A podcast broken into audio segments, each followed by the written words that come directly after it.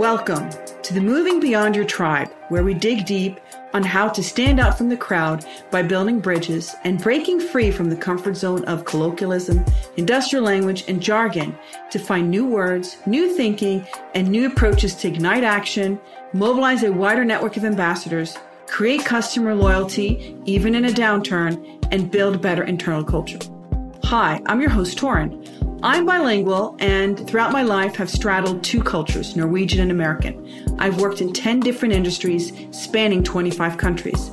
I have seen firsthand the power of diverse collaboration to create impact across cultures, countries, and the political divide. On this podcast, we will bring on notable leaders from all walks of life to teach us and provide us tools on how they have moved beyond their comfort zone and create amazing breakthroughs of profit, opportunities, and impact. Now let's get started. Welcome to Moving Beyond Your Tribe. I'm so excited to have my friend Patty Pao, who's really been one of my most instrumental people in my life, at least in my latter part of my career. Welcome, Patty. And she um, started Restorsea, and we met each other when she was on the flight of 7C going towards New York, and I was in 7A, and we had a discussion and it led to a partnership at AGR, uh, which we were able to help save the company through storytelling. And then through that experience, well, you still were in Norway before me, but I kind of like to say I had a fraction of a moment helping you out with Restorsea, or at least inspiring you to come to Norway. so welcome. Thank you. Yeah, I still remember. I think I met you on my 48th trip to Norway. I, you know, as you and I talked earlier, I haven't been to Norway, unfortunately, in probably five years, but I think I capped off at my 67th visit. How did you even come to Norway? I don't even remember that. What took you to Norway? Yeah, so I had a consulting firm and my work took me to Norway. And from 2008 to 2010, I visited Norway 48 times. But as you know, Torrand, I never saw the outside of Oslo, right? the capital. yeah, because because um, all of my work was in Oslo and it was kind of interesting. So after being in Norway 48 times, one of my clients, right? I had four clients. One of them was with you. But one of my clients was kind of offended by the fact that I never set foot outside of Oslo. And they were the ones who offered to take me on a three day hike in Western Norway. And I felt bad. Why hadn't I done that? I was like, dude, I should have gotten you on a trip. but you know me very well. I know I that's why I never asked. I never thought yeah, you'd say I, yes. I didn't want to go. I, I mean, I don't like nature. At that time, before my knee replacements, I had really bad knees and I'm not athletic, right? So the antithesis of all Norwegians. But I went because they were my client and it was kind of the greatest thing ever. And that's why I love your whole premise of expanding your tribe because by expanding my tribe and my thought process, I was able to find the greatest ingredient that I've seen in the 30 years that I've been in the beauty business. And that's what led to the founding of Restorsea, right? Just through this and hype. You've done 400 beauty products in those 30 years. That's incredible. It's what you and I always talked about. Everybody is good at one thing. And the trick is, is you have to figure out what that one thing is. And then you just have to go for it. So I was never a cool girl. So unlike you, Torrand, I was never a cool girl. I'm like a big old nerd, but I always loved science. I got into Harvard Medical School, as you know, and Harvard Business School. I didn't end up going to medical the medical school, but I just love science. And that love of science led me to go into product formulation. So I worked for some major cosmetic companies. I was adopted by their R&D group. I love scientists. They taught me everything, introduced me to doctors who taught me everything about skin. And that's kind of what started the whole journey. But you're not just a scientist because with us, you really helped us with marketing. I mean, it was pretty significant what you we we did. I mean, we traveled to all these offices and and you had a really good sense of strategy, marketing, and product development, wouldn't you say? Thank you, Torrent. I always thought I was a good marketer until I started Restorsea. Really? And I actually, after a year, after year one, I had to call my business partner who has $20 million invested in Restorsea to apologize. And I was like, Munir, I'm so sorry. I'm not a marketer. He goes, What are you talking about? And I said, I am not good at generating awareness and trial, right? Like I confuse people, I bore people, and they just can't, I can't get traction, right? I can't get traction for Restorsea. And he was like, I don't think that means that you're not a good marketer. I think it means you're in the wrong, you have the wrong route to market. What I learned from that was, was so for everybody who's starting their own company or or wants to start their own company, identifying what your route to market is is the most important thing. If you have the wrong route to market, you're kind of done. And by that, I can just talk about Restore experience. So, as Torn and I caught up prior to starting the podcast, she was like, So, what happened? How did this happen? And I go, Well, I found this great ingredient. And I said, In Bergen at a mm-hmm. salmon hatchery, but they didn't know how to formulate with it without killing the enzyme. And we can talk about the technology, but without killing the enzyme, I was the first to figure out how to formulate without denaturing. And what happened was was that for fun, after a year, I had this day cream and I had this eye cream. And for fun, I sent these ugly lab samples to the buyers of Neiman Marcus, Bergdorf Goodman, Bloomingdale's, Nordstrom, Sephora. And they all wrote back and they said, We're going to take your line. And I go, What do you mean? And they go, You're great. Your product's great. Your story's great. We want to be a part of your journey. We're going to take your line. And Torrent, I was so excited about getting distribution because distribution is so difficult to get that I didn't stop to think is my line and me, are we like a retail brand? I never stopped to think about it. And the answer was no, we really weren't. And we weren't because I am not a good marketer, right? I can't, I'm not cute. I'm not fun. I, you know, it's hard to like get, it was hard for me to get trial and awareness. And it was. But do you only, think so? I'm sorry for stopping you there because yes, you might not have been good with maybe a product where you are the front person, but when you were helping us, I mean, you were quite significant. I mean, it was like you and I. I mean, do you remember we did the presentation to Sjoerd and Svein? Oh, I know. I know. oh, I still remember like many good memories. I still remember too. We like slept in the same bed because we couldn't get a hotel room.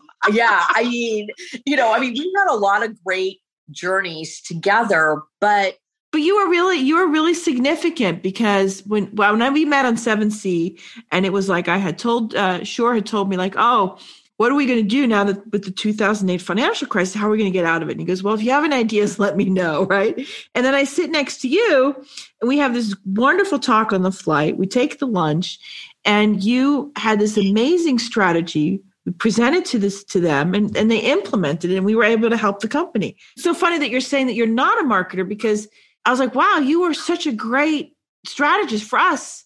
But that's because the Pao principle had the right route to market and it was helping companies solve their pain point, right? That was my route to market. And that's what made the Pao principle very successful. For Restorsea, I didn't stop to think that I'm not a retail brand. Ah. And it was only so we were successful, but we were never going to make any money. And by that, I had really good top line, but as you and I always talked about, it doesn't matter how much money you make, it's about how much you take home. I was never going to make any money by being in retail because it was just so expensive. And it was only when we pivoted and I reformulated and I created a whole line for dermatologists and surgeons that that was our route to market. I was like, wow, these doctors are my tribe. So define route to market because I think this is really fascinating because it's like you knew the Pao principle of consulting really, really well. You knew the route to market, you knew how to get it out there, you knew how, but sometimes we assume that you can take that same formula somewhere else. Is that what you were seeing differently? No, it was because I didn't give any thought to what mm. my route to market should be for Restorsea, right? So with the Pao principle, when I met you the Pao principle was in year three. So I had a chance to actually think through what my route to market was. Who's my customer base? How can I help them? I also had a whole list of published case studies, right? That you and AGR could refer to. And I had glowing recommendations. Restorsea happened so quickly because I didn't think I was going to be able to get distribution. I thought securing it would be a lot more difficult than it was. And shame on me, I did not think about whether the market that accepted me was really right for my brand. Isn't that interesting? That's a really fascinating. And I think that's what happens a lot of times. We think we know something and we don't sit down to really think is do we really know what we know and ask the questions i think that's something for the listeners to think about is if you're starting a business you, know it well but do you know it well enough? Go through the question process. That's a real that's a real amazing learning point I got to tell you, by the time I pivoted to doctors, my investors and my business partner were so mad at me. Nobody believed me when I told them that I was pivoting and doing this, they're like, "But you don't yeah, know." I didn't understand why you were doing it either because yeah. you had Gwyneth Paltrow using the product, didn't you? I did, I did, but and she was awesome. She tripled my PR, she quadrupled my sales. But this is the problem: when you have an A-list celebrity like her, it's not her, but it's her brand you have to spend so much to support it, right? In advertising, social media, everything. As I explained to her, the good news was is that she quadrupled my sales, she tripled my PR, she gave us a tremendous amount of visibility and exposure. The bad news is is that my sales would have to increase 20 fold, 20 times to pay out the spend and the investment. Oh, so wow. it was yeah. So it was it was wow. not a long-term solution. You wouldn't think that. That's yeah. so interesting. And it's not her. So, you know, she goes by GP to her friends. So GP was awesome. But Gwyneth Paltrow, the brand, to do a photo shoot, you had to use a photographer that cost $100,000. You had to use a manicurist who cost $5,000. You had to use a makeup artist who cost $25,000, right? Wow. So when you deal with an, an A list Academy Award celebrity, it just comes with a lot of spend, not at their mm. insistence. And then I had to hire 10 people to manage it, right? Like, wow. yeah, it was a lot. I never knew that. You're absolutely right. Because when you get to that level, you have to keep up the level. Completely. I, I get, yeah. Wow. Yeah. So how what happened? So you you learn this whole thing about I'm not really sure about my route to market in retail, and then you find your tribe, and then your investors are like, "What are you doing? How did you resolve that? That's pretty significant." You know, I just kept going. Shift. No, I just kept going. So kept this going? is the whole thing. I didn't know anybody in in the doctor world. Zero. So how did you do that? How did you shift? That's a pretty, so, that's amazing. That's okay, impressive. so this is what happened. So I hired a sales force. They were like awesome. They were so successful in their jobs. They sold Botox. They sold skincare products from my competitors. They were very, very successful. But after six months, half of them quit. And they quit because they couldn't open any business. And they were like, this is not good for our career. I go, I completely understand. I'm so sorry. And I felt so badly. So what happened was is that I cold called five doctors who were on their list. I got on a plane. I traveled to see them. Torrent, I closed all five. And I asked these doctors, I'm like, why are you taking my line? And what I realized was, was that when you sell something to these doctors, so I focused on the best doctors in the US in dermatology and in surgery. They're called KOLs, key opinion leaders. These are people who pharmaceutical companies pay lots of money to to get on the podium and speak and consult and and I didn't have any of that. So these doctors are like, listen, they go, we like you. You're smart. You could talk about your technology. You have all these great published studies. It's different from everything else we're trying. And what I realized was was that these doctors are the decision maker. you know, it was like an AGR. Sure, you were the decision maker. Sure just said yes or no. But like this would be like going going to him. And I was like, oh, and doctors don't talk to sales reps. I didn't understand that. So oh. What I realized was was that these doctors were my tribe, right? Like doctors are mean. They're very competitive. They're very snobby. And they go, "We are." Like I say this to them all the time and they go, "We are." But you know, we all got along a because they felt like I had the credentials to make the sale, to speak to them. Wow. But yeah, that's kind of what happened. And then the second hard part was was to convince their staff, right? But they were the first point of no. But if you can't get their staff on board to sell it, you're done. So then it was about getting the staff to be excited about Restorsea because they're the ones who sell the product. Right. But after doing it by myself for four months, I was like, holy cow, I see the light. And I'm not a religious person, but I'm a spiritual person. And I'm like, what is this light? Torrent. It was the light at the end of the tunnel. And I'm like, holy cow. I realized that all I had to do every day is put on the backpack and slog through the tunnel. Mm. And you and I are friends because we're not afraid of hard work, right? We just need to kind of be pointed in the right direction. Right. I was like, holy cow, this is really going to work. And every day I would just get up and I would slog through the tunnel, and every day the light would become brighter. And that's actually what sustained me for the 18 months it took for my board and my investors to believe me.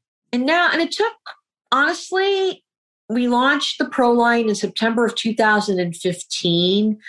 They honestly did not get on board till probably 2018.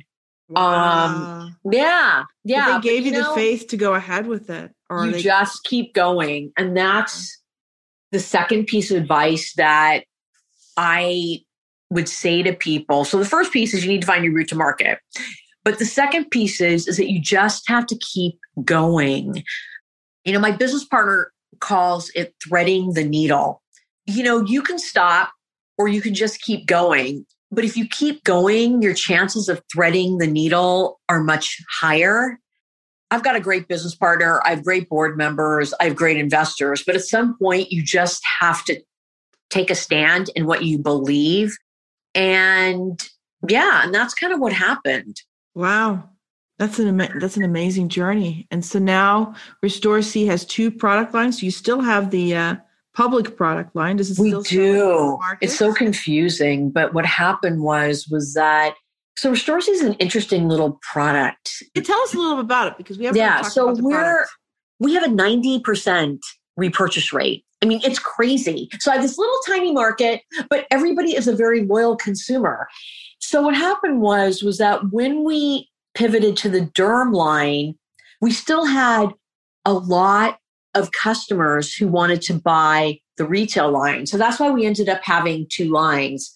And it's kind of happened with doctors too. So I'm only in 120 offices because I wanted to be with the best practices and I wanted to be with offices that loved Restorsea. As I always say, you don't have to like me, but you have to love Restorsea. Restorsea is like my child, and I want my child to be successful. Right, exactly. And so you know, we're not everywhere. I learned from working in luxury goods, it's all about scarcity and discovery and exclusivity. So even though we have a small user base, they're incredibly loyal, as demonstrated by the fact that, as you, you know, I talked about, so New York closed down, shut down completely on March 20th. On March 23rd, I had 100 emails from patients begging to buy Restorsea because their doctor's office had closed. So Restorsea has gotten to break even because of our repurchase rate. And the reason why is our technology is very unique. And I know that a lot of people say that, but ours is truly unique in that it is the only molecule that only cleaves the dead skin cells. It leaves the living cells untouched. So for your listeners, why is this important? Well, it's important because every other exfoliator molecule, it, they work by burning through layers of living and dead skin cells. So they exfoliate, they help reduce the appearance of dark spots, but they have these adverse events, right? Because when you touch the living cells, it results in thinning the skin, it results in redness, irritation, and flakiness. The significance of our enzyme, which is a biologic, completely natural and sustainable, is, is that it only digests the dead skin cells. So when it only digests the dead skin cells, your skin receives continue the benefits of continuous exfoliation, but without any of the side effects. And I found this enzyme, ironically, through, through my multiple journeys in Norway. And it's why I love your brand, which is expanding your tribe, because had I not gone on this hike, I would never have found this enzyme. So what happened was, was that we're on this three day hike. After day one, I could not walk. So on day two, I'm desperately looking for a way to get out of hiking.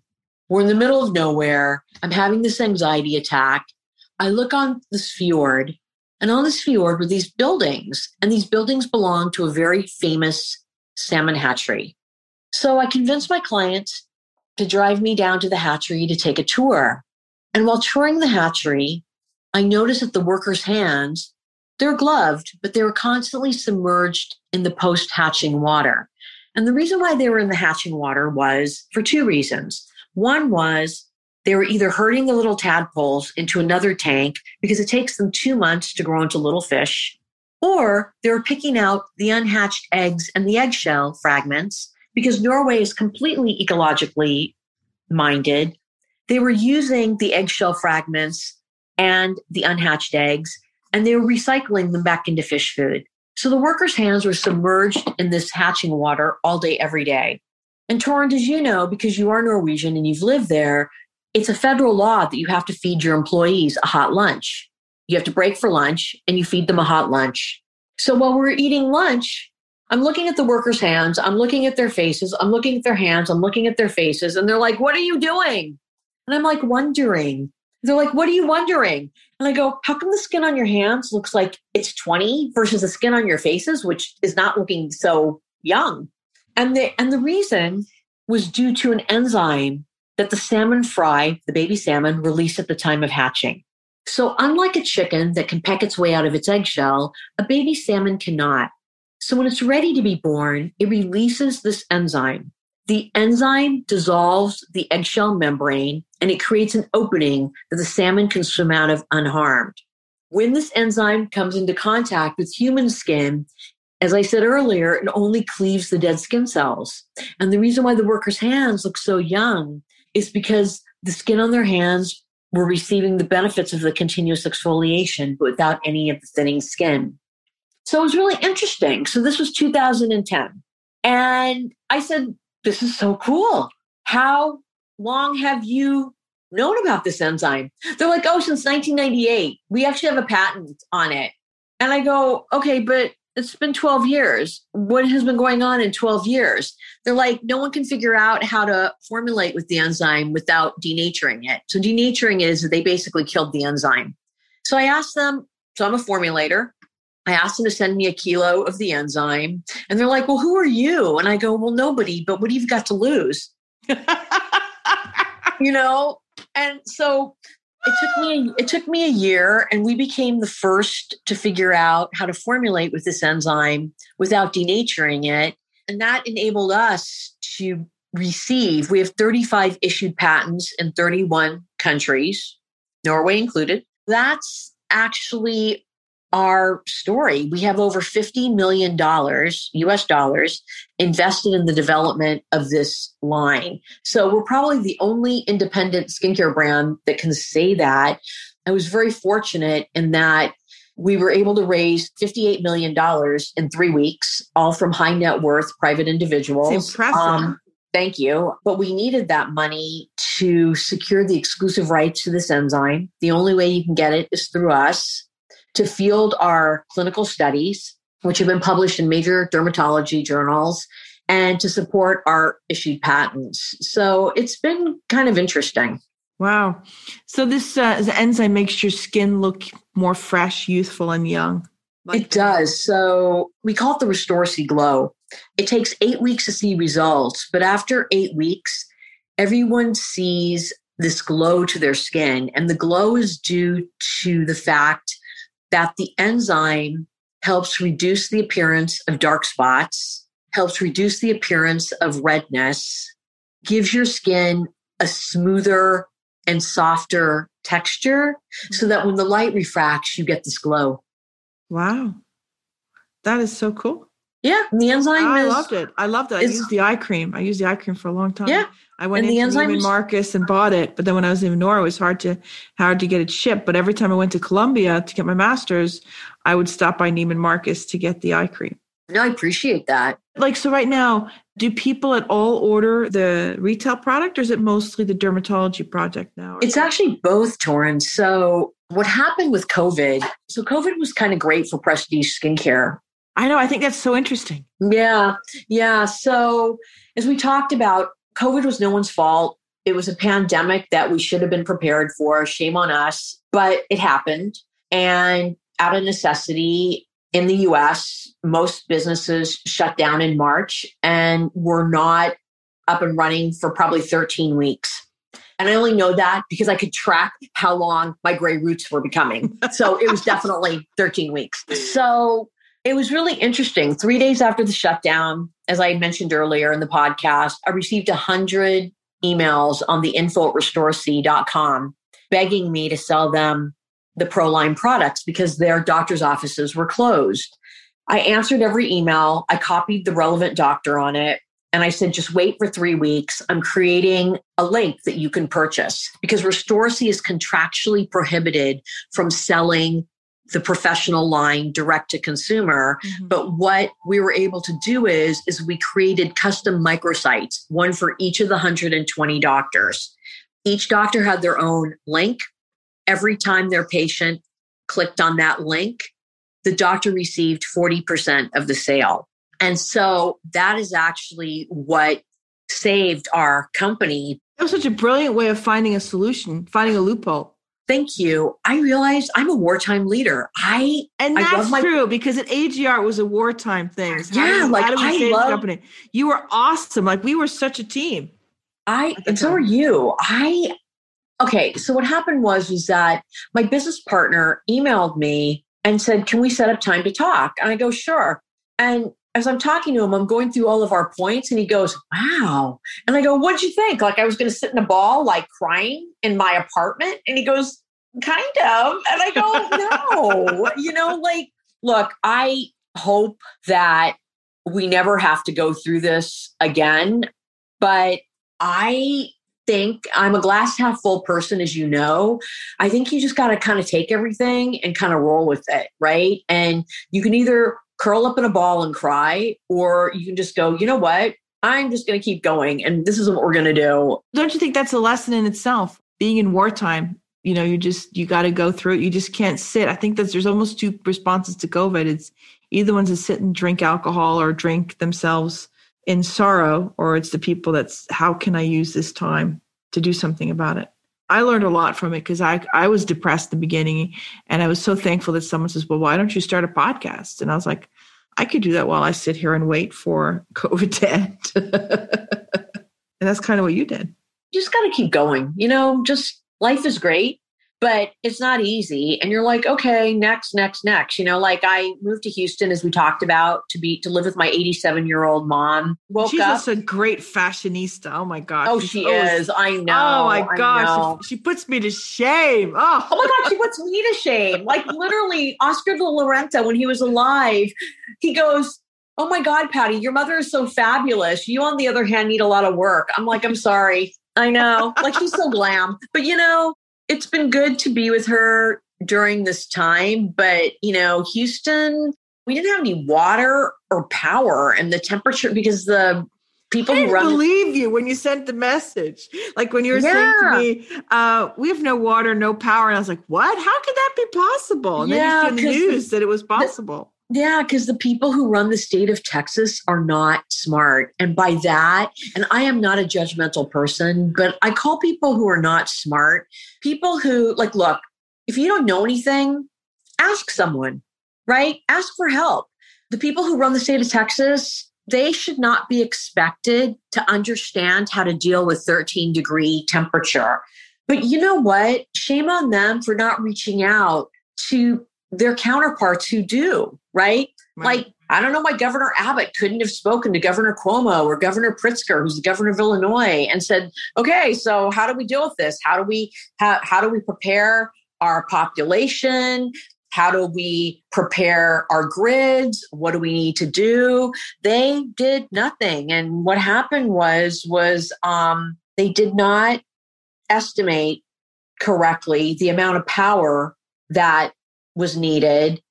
And when they found out that the amount of power that was needed would blow up the grid, they understandably shut down the grid. I don't blame them for that, but I fault them for not reaching out to understand how to estimate better.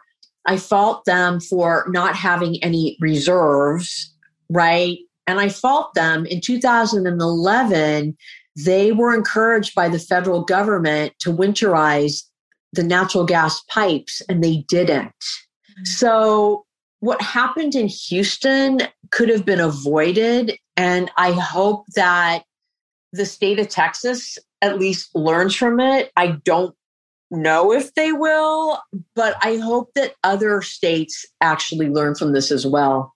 I think they do. I think they're thinking about it. So, what do you think? What is next for Restorsea, and how did you come up with the name? I think that's a really oh, so it was Restore from the Sea because oh, um, Restore from the Sea. Okay, yeah, and then yeah. you have that cool Norwegian. Um, oh, yeah, yeah, yeah, yeah. That was kind of what happened. So, what's next for Restorsea? So, we raised our money. So, our investors invested in Restorsea because we always told them that we could license our technology. We took that model from when I was at Avon, and Avon was the first to commercialize glycolic acid. And Avon licensed the glycolic acid technology from a company called Neostrata. And they turned Avon Anew into a billion dollar franchise. Wow. So our investors were very intrigued by this, and that's why they invested. But what I didn't understand was was no one cares what I think. So I thought I could go and license this because I had $10 million in clinical studies. I had all these patents, but no one cared, right? Because why would they believe me? But Proline completely changed Restorsea 180 degrees for wow. the better because it not only enabled us to get to break even, but more importantly, I had 120 of the leading dermatologists and surgeons chattering away, telling companies how great Restorsea is. And that's actually what has enabled us starting in 2020, 2009, end of 2019, 2020. That's what enabled us to start implementing our licensing strategy, right? So the whole reason why these people invested. So that means you're mm-hmm. licensing out the product to someone else? We're licensing out our technology, which mm-hmm. is so how it's working now is we signed four licensing deals. Three will be, one is already launched, which we can talk about. Two are going to launch in the first half of this year, and one will probably go into 2021. In all of these deals, I created custom formulations for these licensees that they own, and they pay Restorsea a percentage of the sale. Great. Um, yeah, yeah. So, our first licensing deal that we signed was with a company called Hydrafacial. They are very famous because they have a, a beautiful device that does microdermabrasion. They have about 14,000 machines in the US and in Canada. And I believe they're in they're internationally as well. So they were looking for a company to help them develop formulations, right? That they can move through their machine. And we developed for them a lip product. It's a two phase lip product designed to go through their machine. I knew it was going to be successful. We, when we tested it on a hundred people, Torrent, everyone, I took a picture with the iPhone. Everyone had a great after result, a, a definitive after result. Everyone's lips were more, were plumper, more hydrated, and all those like little annoying lines were gone. A hundred percent. Yeah. So it's a product that is designed to run through their machine. It takes five minutes. Everyone gets a great result, and you can make the results look even better and last longer with the take home kit that comes with the price, where you apply the serum nightly, you let it dry for five minutes or five to 10 minutes, and then you apply the lip elixir on top for hydration. So that launched on February the 5th. The Hydrafacial team is scheduled to present to my board on March 1st during our board meeting. So more to come. But yeah, I was very encouraged when their sales force said to their management team, they're like, this launch is what good looks like. Oh, that's great. That's exciting. So when yeah. you look back right now, like what what would you say through the war times of all the things you've done? I can't believe you've done 400 products in 30 years. You've now res- done Restorsea as a pro in retail and you've done some amazing things and you've met with some amazing people out too, like through through with Louis Vuitton and so forth. What has been your life hack? Because you've really you've had a very glamorous life, a very fun life uh, I mean, I loved always hearing your stories when we were tra- traveling together. What has been your life hack to be where you are today? It's always being open. You never say no to anything. You're like, okay, like literally. And that was, and the perfect example of that is, is I met my first client in Norway because a friend of mine promised to do a project for them and she couldn't do it. And she recommended me. And I felt so badly for them that I took the call. I wrote the presentation for them for free. And the next day, they called me and said, Can you come to Norway and present?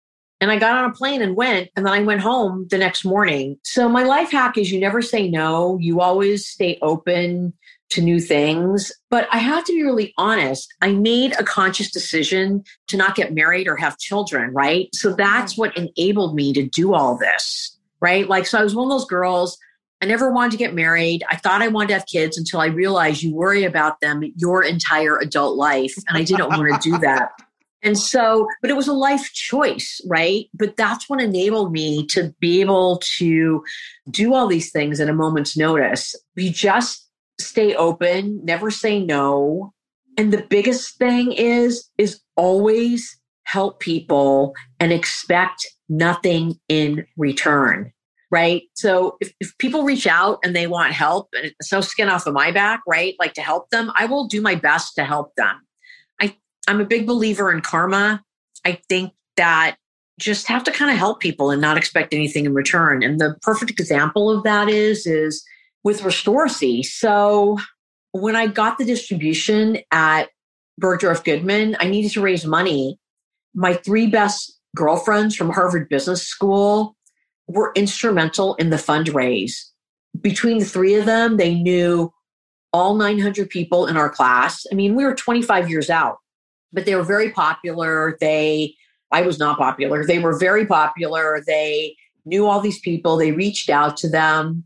And my first round came from my classmates, primarily from HBS. But the person who became my co founder and business partner was one of the initial investors. You know, it was kind of crazy. So I met him. He was two hours late for our meeting. I was so happy he was late because I just used that time to actually read, right? Like, because, you know, when you're like, especially when you're raising money, it's such a fraught process. But he was so upset. He gave me two hours he never asked about Restorsea. He asked about me. And at the end of two hours, he said, You know, I still have, this is so interesting. I still have all these questions. What are you doing for the rest of the day? I go, Nothing, right? Staying open. I go, Nothing. He goes, Would you be willing to fly back with me to Chicago? That's where he lives. Meet my wife and my daughters. He has five daughters. I go, Sure. I go, oh, wait, but I have a doctor's appointment. He goes, you have a doctor's appointment? I go, yes. He goes, where is it? I go on 68th and 2nd. Okay, we're in Battery Park City, right? 68th and 2nd is on the Upper East Side. He goes, okay, what time is your doctor's appointment? I go, two. He goes, oh my God, it's a quarter to two. He goes, I'll drive you. I go, okay. We run out of the Ritz Carlton. There's like an SUV and a driver named Muhammad. He goes, Muhammad, you got to work a miracle and get Patty to her doctor's appointment. He goes, okay, we get to the, my doctor's appointment. Munir goes, it's 210. I go, great. He goes, how long are you going to be? I go, I'll be done by three. He goes, great. We'll wait for you. No way. Yep. So at three o'clock, I'm knocking on the SUV. He goes, wow, you're very punctual because he's not. I go, you're very punctual. And I go, I am. So we drive to the airport. We go to the Westchester airport. And I go, oh, I guess we're flying AirTran. We keep driving. The SUV rolls onto the tarmac. In front of me, 20 feet away, is a Dassault Falcon.